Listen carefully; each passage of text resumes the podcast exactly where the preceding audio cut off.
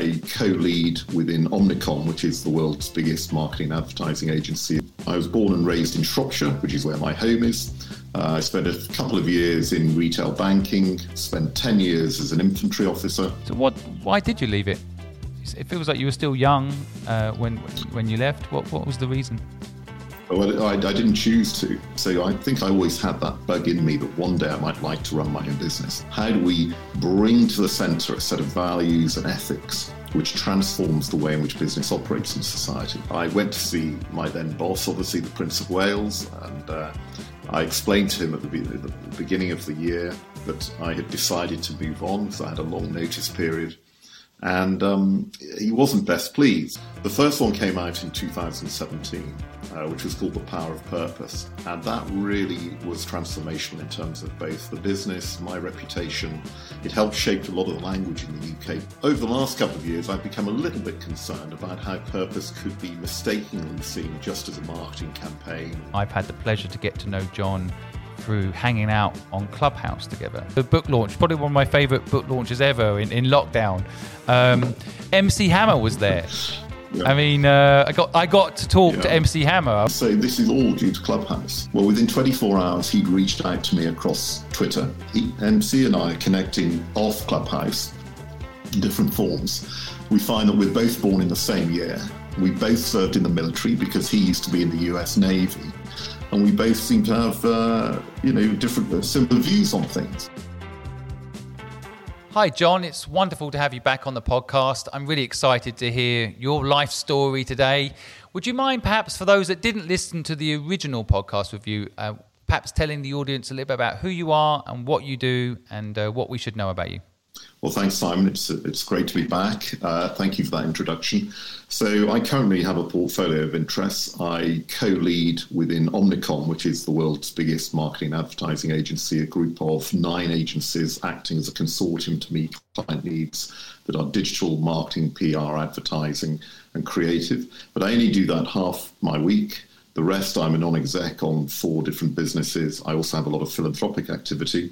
Um, previously, I'm, I was born and raised in Shropshire, which is where my home is. Uh, I spent a couple of years in retail banking, spent 10 years as an infantry officer, then came out and worked at the interface between business and society. Uh, spent about 20 years in that space, 10 years of which was with the Prince of Wales and his organisations, helping uh, inspire business to be more responsible. And then in 2010, I created my own agency until selling that and moving into Omnicom about four years ago. So a bit of a, uh, a bit of a checkered past, not good or bad, but across the sectors, public sector, private sector, and non-profit sector. And I'm um, very pleased to be here. Well, as we are an entrepreneurial focused podcast trying to teach people entrepreneurship or give them insights if they are already one, perhaps we can start with your own agency uh, as a middle way point, which, I, from my record, you started in 2010. Um, and, and, so tell us a little bit about how that came about and what made you different and, and how you how you built that company. Sure. So the, the backstory to this, I guess, is also my family upbringing because both my parents and both sets of grandparents were in business. So I grew up amongst in a small town in Shropshire where not only were they involved in business, but actually lots of my relatives were. They had their own shops, retails, farms, and things like that. So I think I always had that bug in me that one day I might like to run my own business. But the route had taken me in a different direction. So I was one of the uh, leading protagonists of corporate social responsibility, CSR as we would call it. And I was doing that as managing director of the Prince of Wales's personal programs, which engaged you know, the big global and uh, UK-based FTSE companies to look at the positive impact of their, their, their business on society. But in 2008, 2009, we saw the outcome of the financial crisis. We saw that businesses that perhaps had been ticking a lot of boxes as being good in the CSR world actually had been behaving pretty appallingly in terms of the lack of responsibility around some of the rest of their incentivization, their products and their services. And that led, you know, almost to the complete collapse of the global financial system. Um, so I got a little bit disillusioned with the uh, agenda of CSR, felt there was something that could go beyond that. We didn't call it purpose in those days. We were thinking post CSR, how do we bring to the center a set of values and ethics which transforms the way in which business operates in society. But it made me really think that this was the time Um, perhaps a little bit late in life in comparison to a lot of people, but this was the time for me to try and branch out um, and set up my own agency. So I set it up in 2009, 2010 as one of the first purpose specific agencies, even though, as I say, we weren't using that language. But what made it different, I suppose, was actually the fact that I'd come from that history of being in the interface between business and society. Uh, I had a good reputation, a good black book, which allowed me to go and talk really about exploring the next stage with with business to understand how best they could perform better and build out their reputation, etc., in a more authentic way. So, so the business came about because of the financial crisis, a change in my thinking, and that sort of long-standing desire to see if I could prove that I could also create a business in my own right. What were the first few things you did to to make that business real?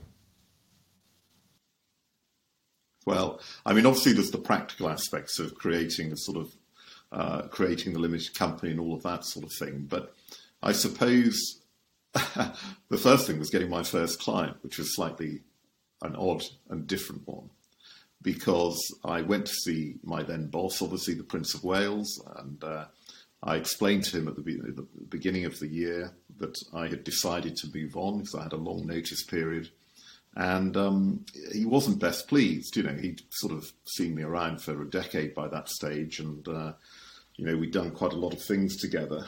Um, and so I had another sort of meeting a few weeks later where he turned around and decided, I don't know exactly what you're going to do, but I'm going to be your first client.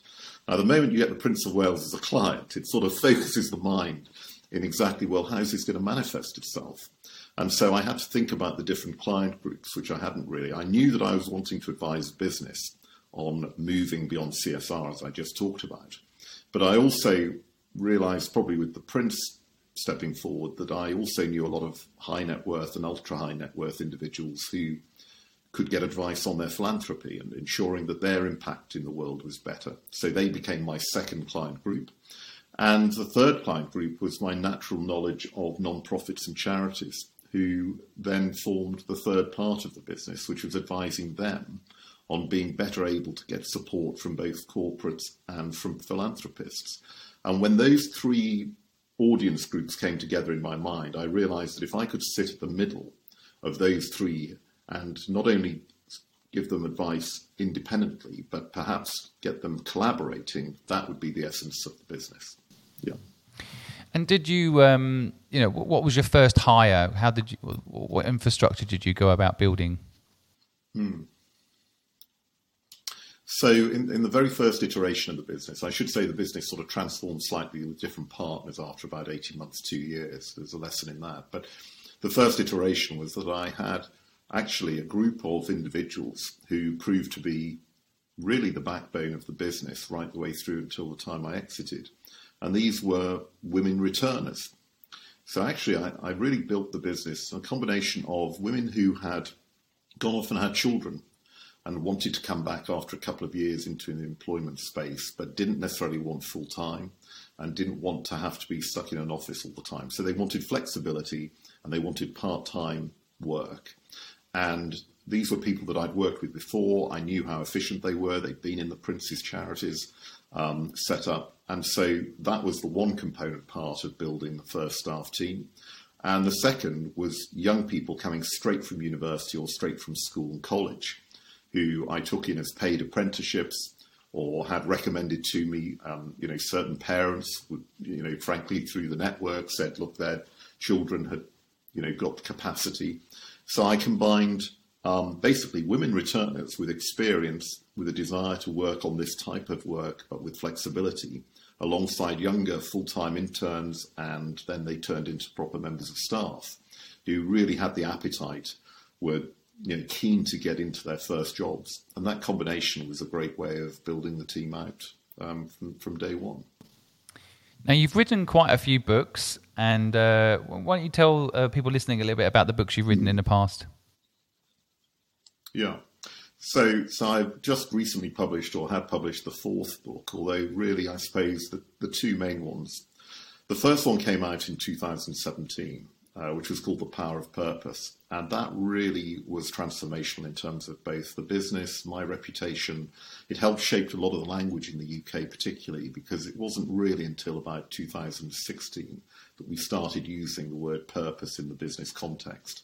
And The Power of Purpose got to number three at WH Smith's, was at Amazon top 10, although that's pretty easy to achieve, frankly, but it was a Forbes top 15 leaders read. So that did extremely well and raised and set out a number of theories and a number of practical illustrations of how purpose in business could prosper. And then over the last couple of years, I've become a little bit concerned about how purpose could be mistakenly seen just as a marketing campaign or just as a, a PR initiative, rather than at the core of how a business does its uh, business. Um, and so, myself and a co author and friend have just written a book called Truth Be Told, which is how um, authentic truth and how authentic communications can work in the purposeful age. So it really addresses the risk of purpose going wrong, what might be construed as purpose wash, where a company might jump on a bandwagon or say or do something, um, and it's really not authentic to the business. So that's the latest one that's just come out, and that's going great guns as well. Yeah, it's. Uh, I have to say, anybody listening, the, the, I, I love all of John's books. You, you guys, uh, the links are below. Uh, you can you can buy them, uh, and I suggest you do. I really think that um, if you if you're listening to this podcast, then you're probably interested in purpose, um, and I think you'll get a lot from from uh, John's work. I, I guess um, I wanted to go back further. I know that you were a British Army officer. Um, I'm, I'm interested as someone. I, I never went to the army. My father was in the RAF actually, but um, I feel like a lot of people today going into the army isn't isn't something they think about, and uh, it, it does seem to me that, that that experience of going into the army is very valuable. Maybe you could share a little bit with the people listening what, what you feel you took from from the ten years that you were in the British Army. Well, I mean, I have to say, of course, I come from a different, a different era. I mean, I, you know, I'm talking about going to the army in the early 1980s, and uh, coming out, you know, in the early 1990s, which uh, a lot of people listening to this probably weren't even born.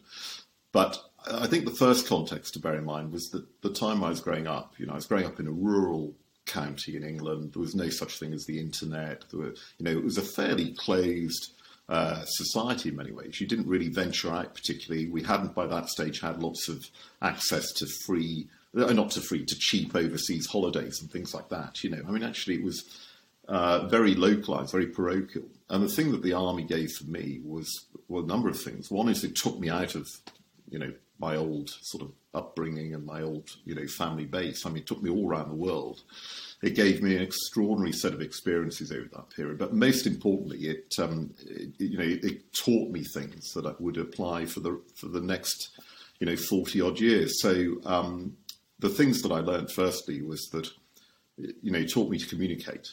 I mean, I was fortunate to go through the Royal Military Academy of Sandhurst, get my commission, and suddenly at the age of 21, you're expected to not only stand in front of, of men who are older than you and, and obviously lead them and command them, but you've also got to actually earn their respect. You've got to be able to assess situations. You've got to come up with plans. You've, you know, there's a there's a lot to it, but you're trained, and you know, if you've got the talent for that type of thing, then it's a great it's a great basis.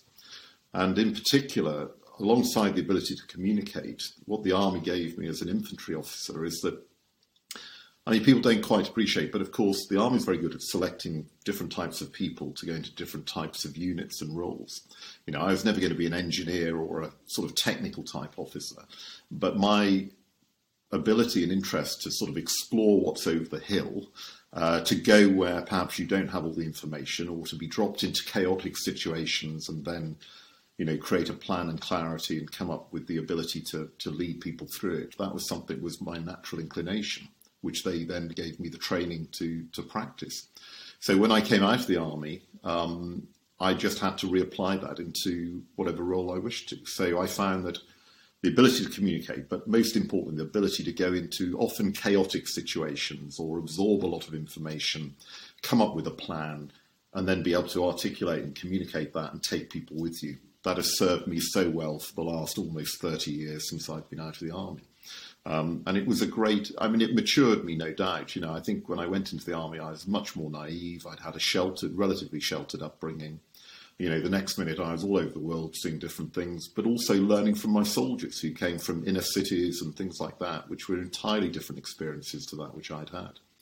So uh, I owe the army a great deal, and uh, I was I was very sad to leave it. So what? Why did you leave it? It feels like you were still young uh, when, when when you left. What what was the reason? Well, I, I didn't choose to. Um, so, you know, actually, at the time, it was devastating because actually, we talk about purpose through your podcast, etc. But um, I had found my purpose in life, and my purpose was to be a British Army officer. And so I had at least another eight years to serve, and I could have probably extended then. I was well thought of. I was captain. I had particular roles and experience that had, you know, put me on a certain trajectory. Um, but uh, what happened was that we won the Cold War. So there was a peace dividend, and the British government decided to cut the army by 47,500 people. People forget this. They didn't really absorb it at the time, because unlike closing down mining or steel or something like that, you know, the armies dispersed around the world. And you know, for, I mean, almost 50,000 people were made redundant, you know, basically 50,000 men mainly. Um, but they were made redundant over a period of about two and a half, three years. But for me, I remember getting, it was totally unexpected. Uh, very few of us actually applied for redundancy. And those of us that were seen to be on a trajectory to command and, and do well, we were just devastated. I, I remember going home the night that I'd been given the paper um, and I walked back to my married quarter. I'd married my, you know, my my wife uh, was still at work. I walked into our married quarter given to us by the army, bearing in mind our social life was with the army, our friends were in the army, all my sport was with the army, everything. And, uh, you know, frankly, I sat on the stairs and I just wept because my entire sense of purpose had gone and my sense of identity had gone. Um, so it was devastating, but I had to, you know, pull myself together, so to speak, and think, well, I now have another mission, and my mission is to convert myself into a civilian and uh, see what I'm going to do with this stuff and see where I'm going to end up. So, yes, it was. I mean, I it was devastating at the time, but I have to say, uh, actually, some of my friends who were not selected, um, or people that you know, I have a brother-in-law who served on longer. He was in a different regiment, etc they came out much later and probably found it a little bit harder to adjust. You know, I came out at 31 uh, instead of coming out at sort of 40, and that probably served me well. Mm. Yeah, I uh, well, I just I'd never realised that. I I remember uh, I, I, was probably about 18 uh, in 1994, something like that. Uh, but I remember the army being cut, and I remember lots of people returning and it's interesting. It's an interesting. It's an interesting sense of you. You love what you do, but you can no longer do it. That's kind of crazy, isn't it? That's kind of a crazy concept. You think if you love something, well, I mean, no one can stop you doing it. But it's not like you're allowed to walk around with a gun and uh, protect things well, without permission well, to do so, right? Well, I mean, a lot of us.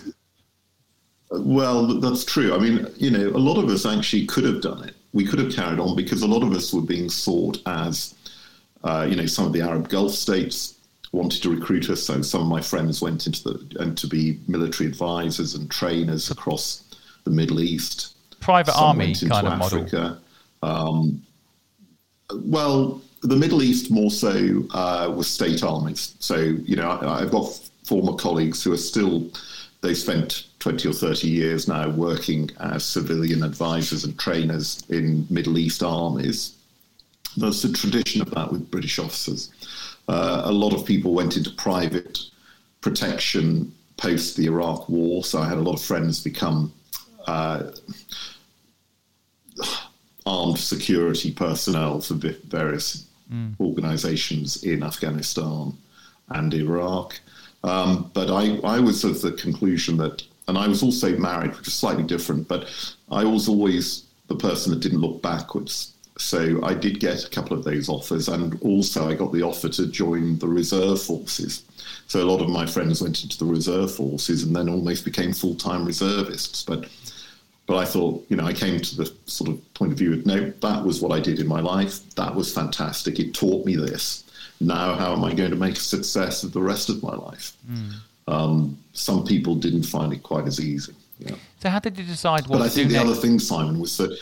Sorry. No, go ahead. The other thing, please. Sorry, I missed the question. No, sorry. go ahead. The other thing, please. Please. Uh, well, I was only going to say that. The, yeah, sorry. It was, it was also the fact that it wasn't just the job. I think people you know, who haven't been in the military, obviously you were aware because your father was in the RAF, is that the, the military provides you with everything. You know, provides your home, your social life is with your colleagues in the officers' mess. You'll go on holiday or expeditions in sport with them. You know, it's very much a sort of cocoon world. So the moment you're no longer part of that world, you know, your friends drift away, you've got to find a house, you've got to find a home. You, you know, the whole thing changes, and and uh, so it was an entire life that suddenly lost its purpose and its interaction, not just the job, so to speak. I've got uh, one friend who uh, is in a relationship with someone in the army, and it sounds quite tough. You know, basically, their partner, they just had a baby, and the partner has uh, to go off for six months' service in Iraq. Yeah. So they basically have a new baby, and she's on her own with the yeah. new baby because and, and just it just I can't comprehend it. Yeah, um, it's not not going away for one day or even a, well, weekend. I mean, it's, it's quite no. a, quite I mean, a crazy think, life. I mean, that is you know it is tough, and it's tough on the families. So I decided with my wife, um, you know, we decided we want to get married, and we had a decision to make in that we could either have the marriage before I was deployed somewhere, um, or wait until I came back. And actually, we made a sort of made a decision that if you're married, you get paid extra money when your partner is away.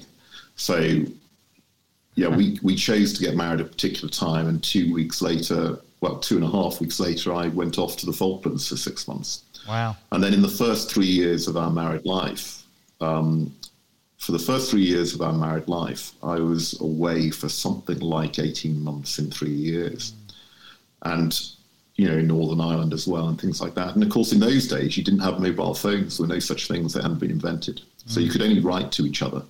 So you'd, you get a letter every few days. That was the only way you could communicate because you're on the other side of the world or somewhere. So, you know, yeah, it, it's no easier today, the separation, even if there are mobile phones and things. But it's know, funny, isn't it? It's, it's a different world. Sometimes yeah. we're talking about the past. It really does feel like we're talking about 100 years ago. We really are only talking about 20 years ago. You know, like the concept of not having the internet. This is crazy, isn't it? And not having a phone to ring someone yeah. whenever you want. To be honest, sometimes I'd be happy not to have my phone. I feel we are all too way accessible now, too accessible these days. But, well, um, well, I remember one Christmas I was away on the other side of the world, and uh, I tell you now, there were literally hundreds and hundreds of us trying to queue up on Christmas Day to phone our families. And I got up early, thinking I got up early, and I got up at five thirty in the morning to join this queue. And when I got to the queue, there was like 150 people phoning from two phones. And uh, eventually I got there, probably three hours later or something. We were just sitting there. And when I got through and phoned my wife, the phone was engaged. it was extraordinary because she was speaking to her parents, you know, and I thought, ah, you know, people wouldn't believe it nowadays. You know, it's just extraordinary. But it, it, it, kind of reminds me of um, prison. Well, not that I've been to prison, but, you know, it sounds like what prison's like from the movies where people queue up yeah. to, uh, you know, that's yeah, but it's, it's interesting. I noticed from your next step, you know, it, it's um, and I think this all leads you to being an entrepreneur. That's why I love I love talking about people's history. But you know, you, you then took on a role as development director and chief executive at the University of London, uh, Liverpool. Sorry. Um, what what what was the uh, yeah. rationale behind that that that next step? Um, so it was quite straightforward, actually. Most people like me, most young captains, unless they had a sort of family estate to go back to or whatever, actually tended to head towards the city. So they tended to head, you know, use the regimental ties it was then, get the connections and go into foreign exchange, metal exchange, you know, money tradings, you know, the stock exchange or whatever. And I didn't because I'd been in banking before the army for a few years and I found it dull. Um, and actually, because my wife also originated from Shropshire, we decided if we were going to raise a family, we wanted to do it near our families in the rural environment that we'd both grown up in. So I took a, my wife could work anywhere. Basically, she's a medical scientist. Um, but I took a job which was to try and get us near nearer Shropshire. So the job in Liverpool allowed me to live in Chester, or to us to live in Chester, which is just down the road from families. And it was taken, therefore, as a, what appeared to be an interesting job. Uh, I might be able to apply my skills of communication and um, see where I'd land. And I, I, had no idea that it would lead where it eventually did, but it was a, it was a good landing stage. And within a couple of years, they'd made me the CEO. And then within a couple of years of that, I was headhunted into a, a local authority, which was a different experience again, not one that was particularly good because it wasn't entrepreneurial. But um, all that experience led me in the right direction to join the Prince of Wales's organisations and uh, gradually get that experience. So, how did you end up becoming the MD of the Prince of Wales? Um, it's called the Director of Programs and Business mm in the community Programs. program, right? So, so how how did that yeah. happen? So, in the first instance, I actually just applied for a job. Um, so, there was a job which was uh, within the parent organisation called Business in the Community, and it was to run the northwest of England. And this is the Prince of Wales's charity, which was the one that engaged business on their impact on society. And I did that for a couple of years, and I turned that region around. I didn't realise um, when I applied, but it was the region was failing. It was losing money. Uh, member companies, the big companies that were members of the organisation were leaving. It was in a right state. And uh, I really managed to turn it around very, very quickly. But then I got headhunted again. Um, so the regional uh, regional development agencies then existed, and they wanted a director of enterprise, and I was being headhunted for that.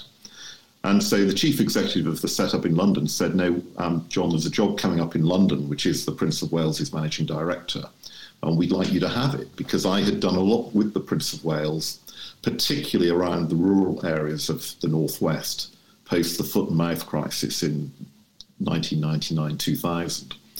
And so, um, you know, I had organised visits for the Prince of Wales. I had organised events down at Clarence House and at Highgrove. I, you know, engaged business around the agenda, whatever. So it's sort of proven by accident um, that I could do this job. And uh, so the job was never advertised. I was sort of tapped on the shoulder, offered it as a great opportunity. Um, and then the portfolio built out over the years, uh, covering a great many different princely concerns. And then, of course, it led, once I had my own business, that didn't really stop. In fact, it, you know, I, I did as much with the prince over then seven years as his special representative after I'd left his organization. So it was a, it was a great relationship. Is it where you learn purpose? Do you think that's the first time, or did you have it? Did you already have this concept from your army days, or was it something that you realised over time that was important to you? Well, I mean, purpose. Yeah, I mean, purpose in business uh, is one thing. Personal purpose and how that aligns with the organisation you're in is another. I could only recognise it by looking back across my life. So probably around 2015, quite late on, I, I was doing increasingly with my business. I had the commercial side, but I also used it to fund my philanthropic work. And I started to reflect, I suppose, as one does when one gets older, well, what's my legacy in life? What am I doing? And I was very proud of certain things that I'd done under the Prince's patronage. I've created big education programs. I created a program that covered 20 countries. And then when I looked at it, I realized that when there was a sense of purpose for me and it aligned with the purpose of the organization, that's where I did my best work.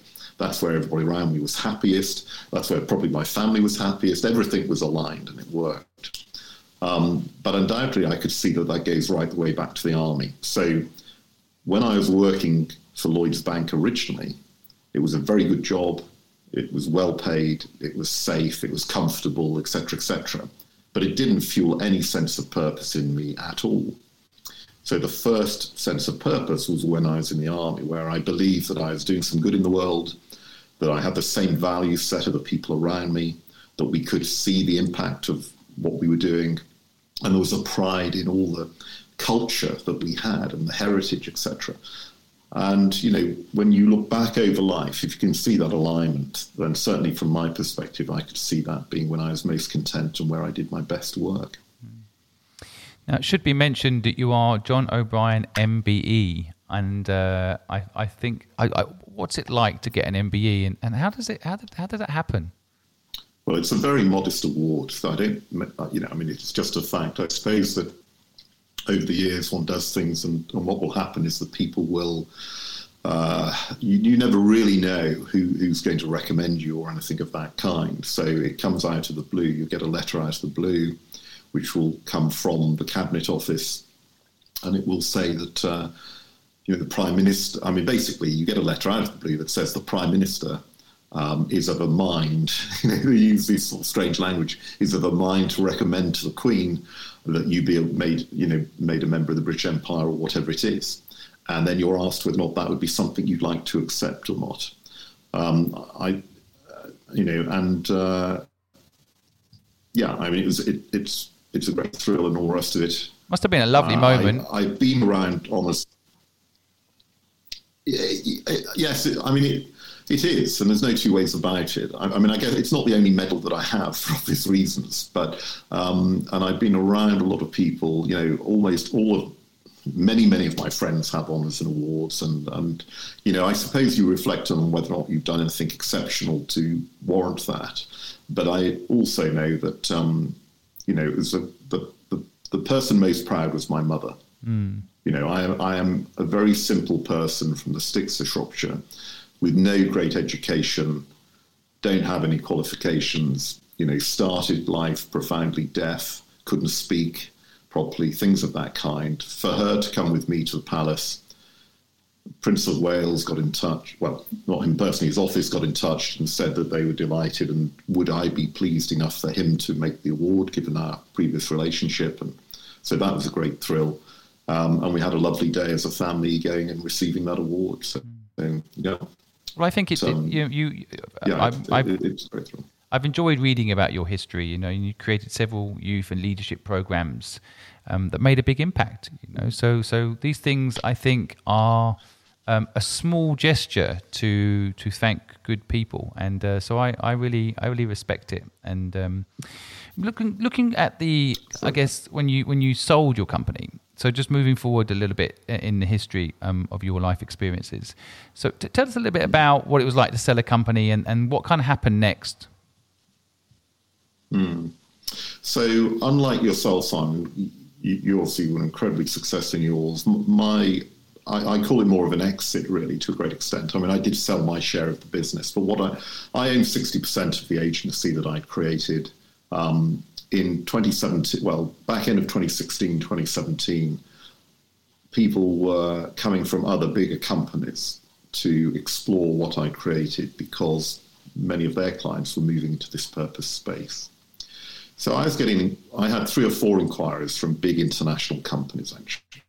But the one that most interested me was Omnicom, um, which is obviously you know a tremendous network of, of agencies and they made a great offer to to move the business into into Omnicom.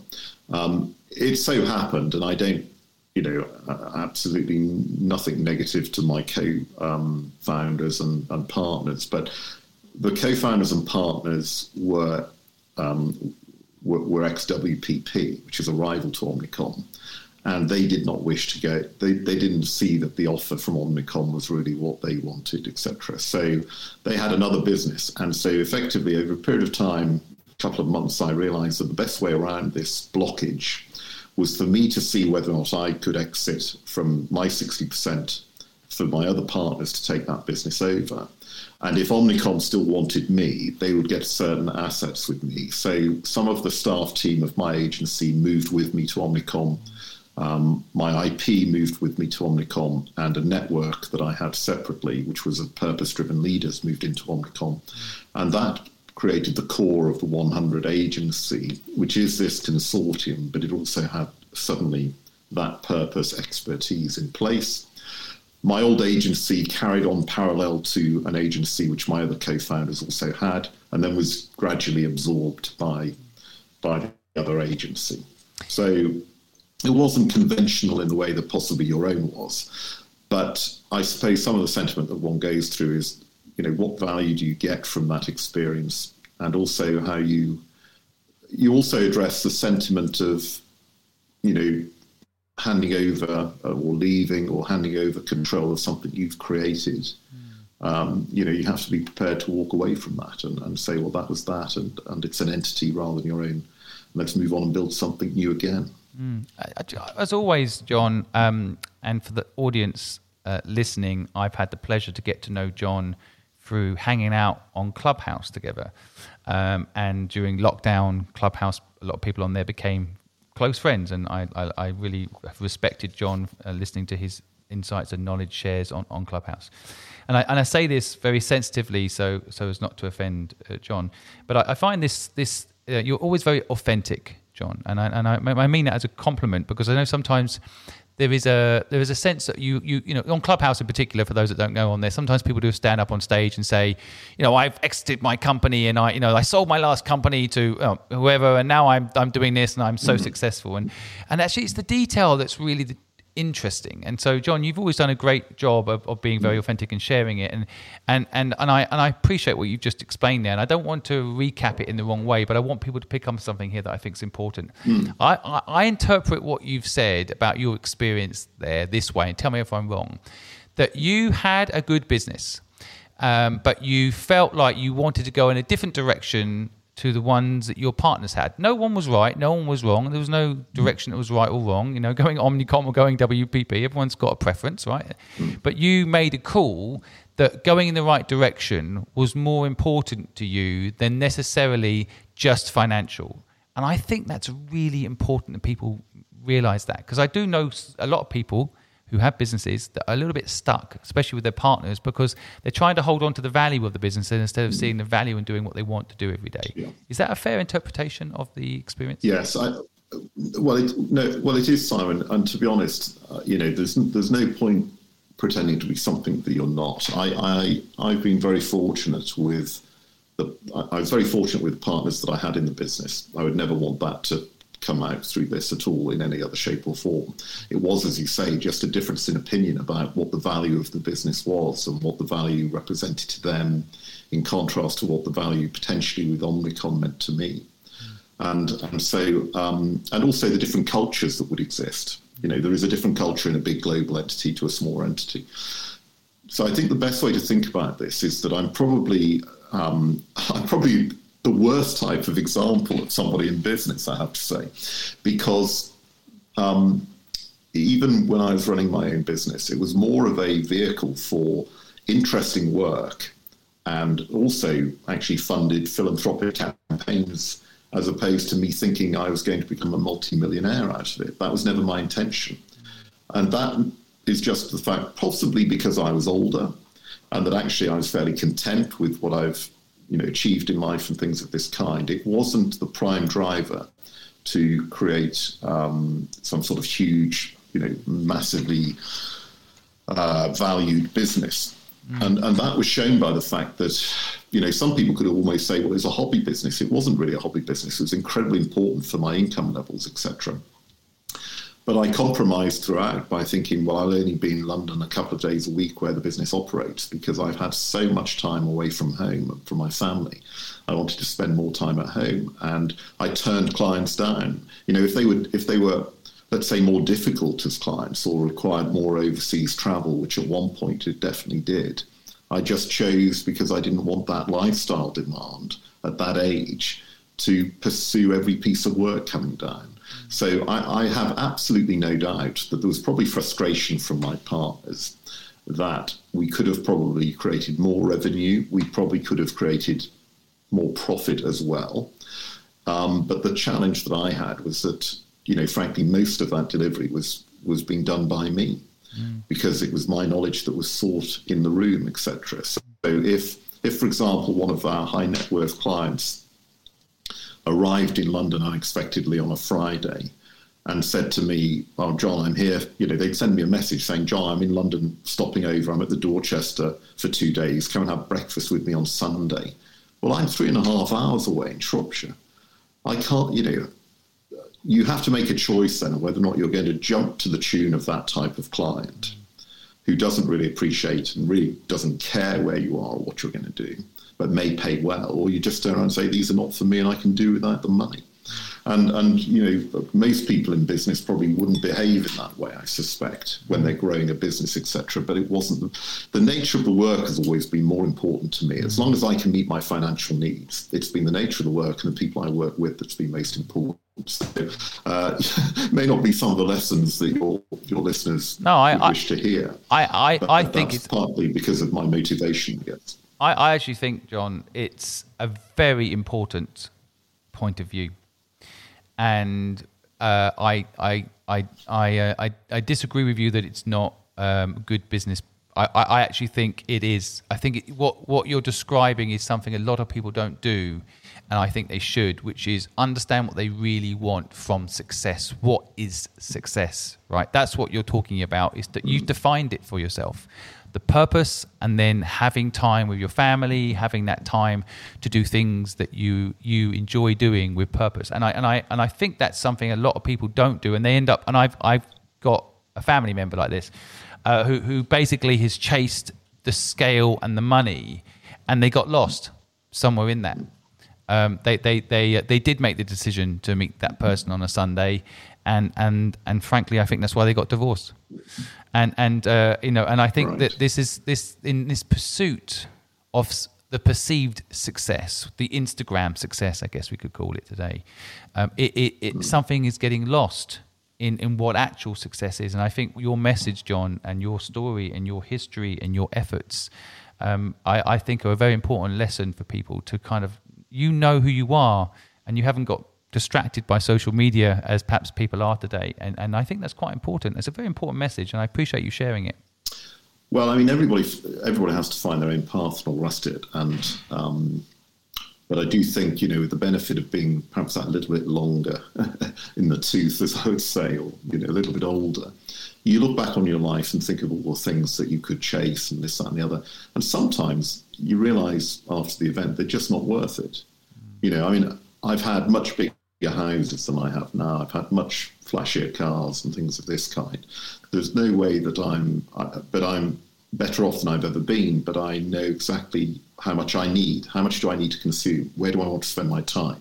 Who is it that I want to actually be with?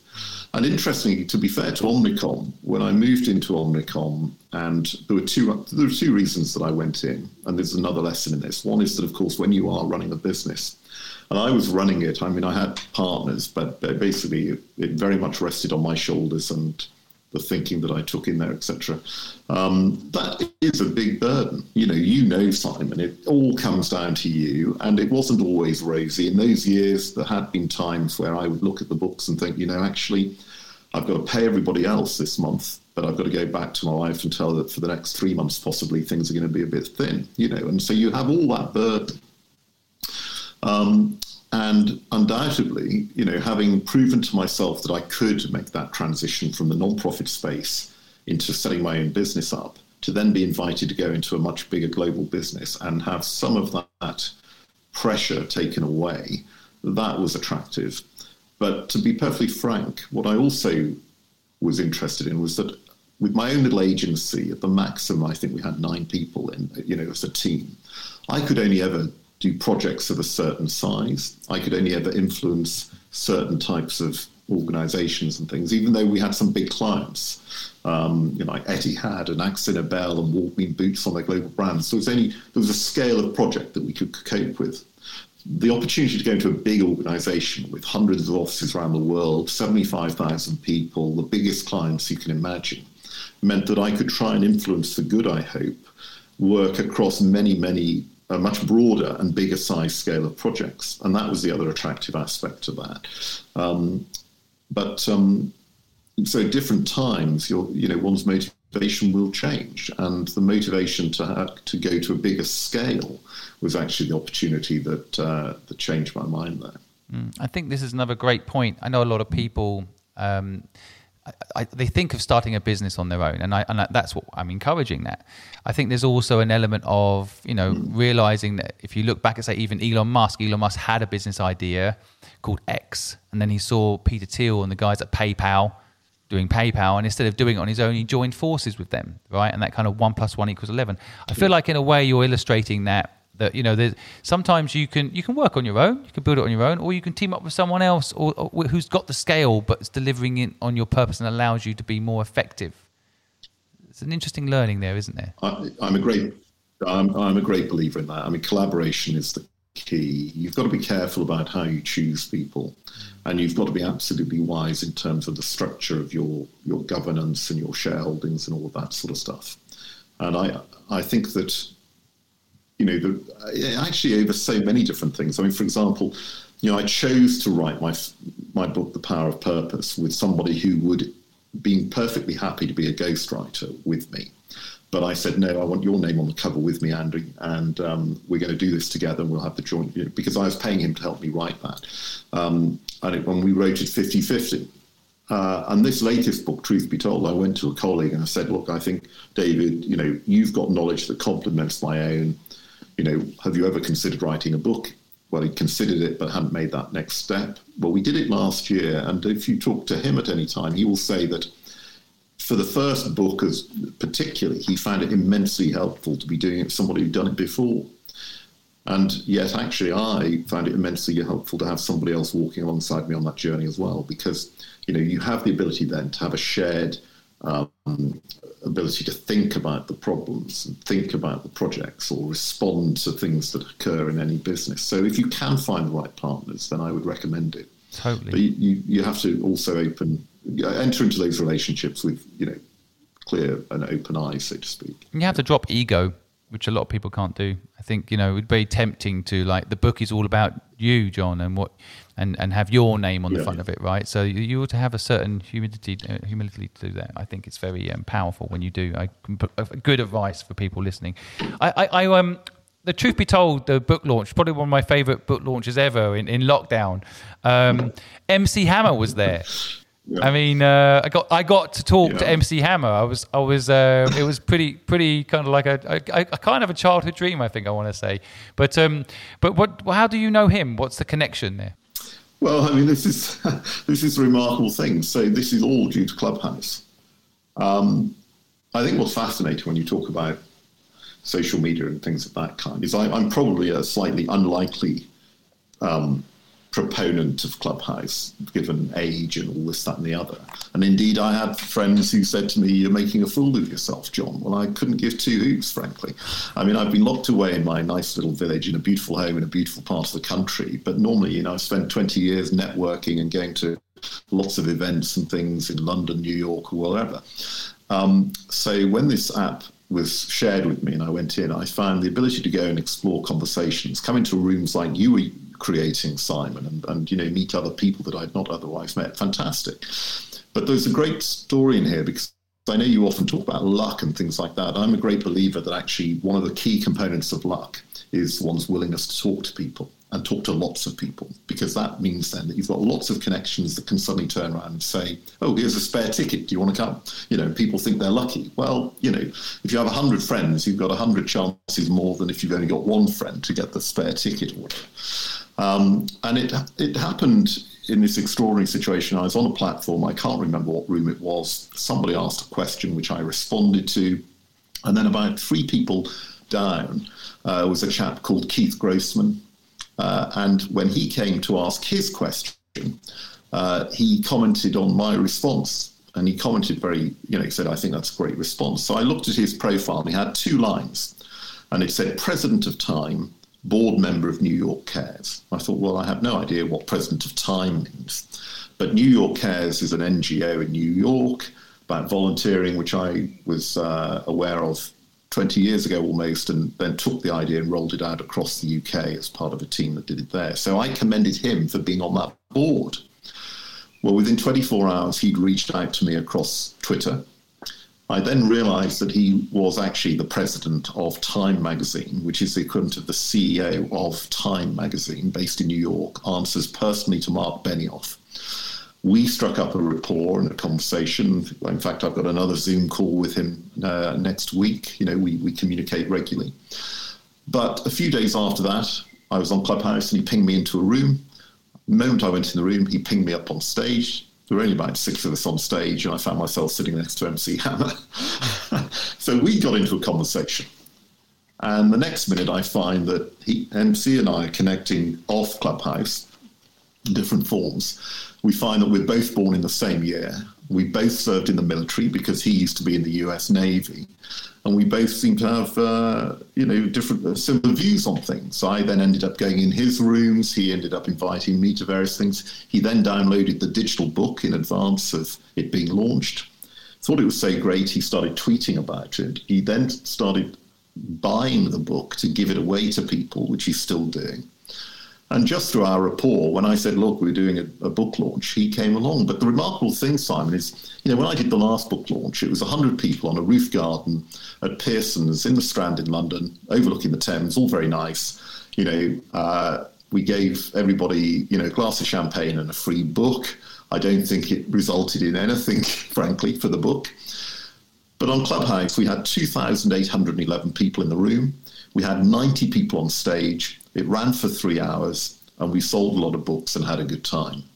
And it, and it begs the question why would you ever go back to the old type of book launch if you could get the sort of thing that we just saw there? Everybody thought it was great, and a lot of people bought books. Yeah, I might, I might not have got invited to the Strand. I feel um, if it, if that technology hadn't come to the forefront, if lockdown hadn't happened, and I wouldn't have had the experience of being on stage with you and, and those other 89 people that day. So, and I, and I had a, a thoroughly good time. So, but um, John, look, I mean, I, am conscious uh, that we only have you for a short amount of time. I, I absolutely love uh, your insights, your way of thinking, your humbleness, yet frankly the, the amazing things that you've you've done. And uh, I, I, just wanted to, I guess, wrap up really and, and ask you if you went back to the younger John and gave some advice, what would it be? I'm, I'm often asked this, as so many people are. I, I have worried too much about what people think about me for far too long. And I probably still do now. But I was raised in a household where my father insisted that we had a public front, that, you know, everybody, you know, had to get a certain message. Uh, a certain indication of how we were as a family, etc., etc. And so I just grew up with a mentality that you had to be incredibly conscious of what people thought of you, and that meant that that would shape your behaviour to fit in and uh, that's the biggest mistake out for you know for younger people embarking on their lives. Obviously, be respectful and be you know courteous and things of that kind, but don't doubt yourself. Don't try and be somebody you're not. Don't worry too much about people who might say you know things about you because um, you know you're going to be the best that you can be, and uh, you know, you shouldn't worry about what other people say because that will only constrain you from being that best. Well said. John, thank you so much for taking time to share your knowledge with us. I appreciate you, and uh, it's been nice to chat to you again today. Been lovely to chat, Simon. Thank you so much, and, and good luck with the rest of the, the projects. Lovely to talk.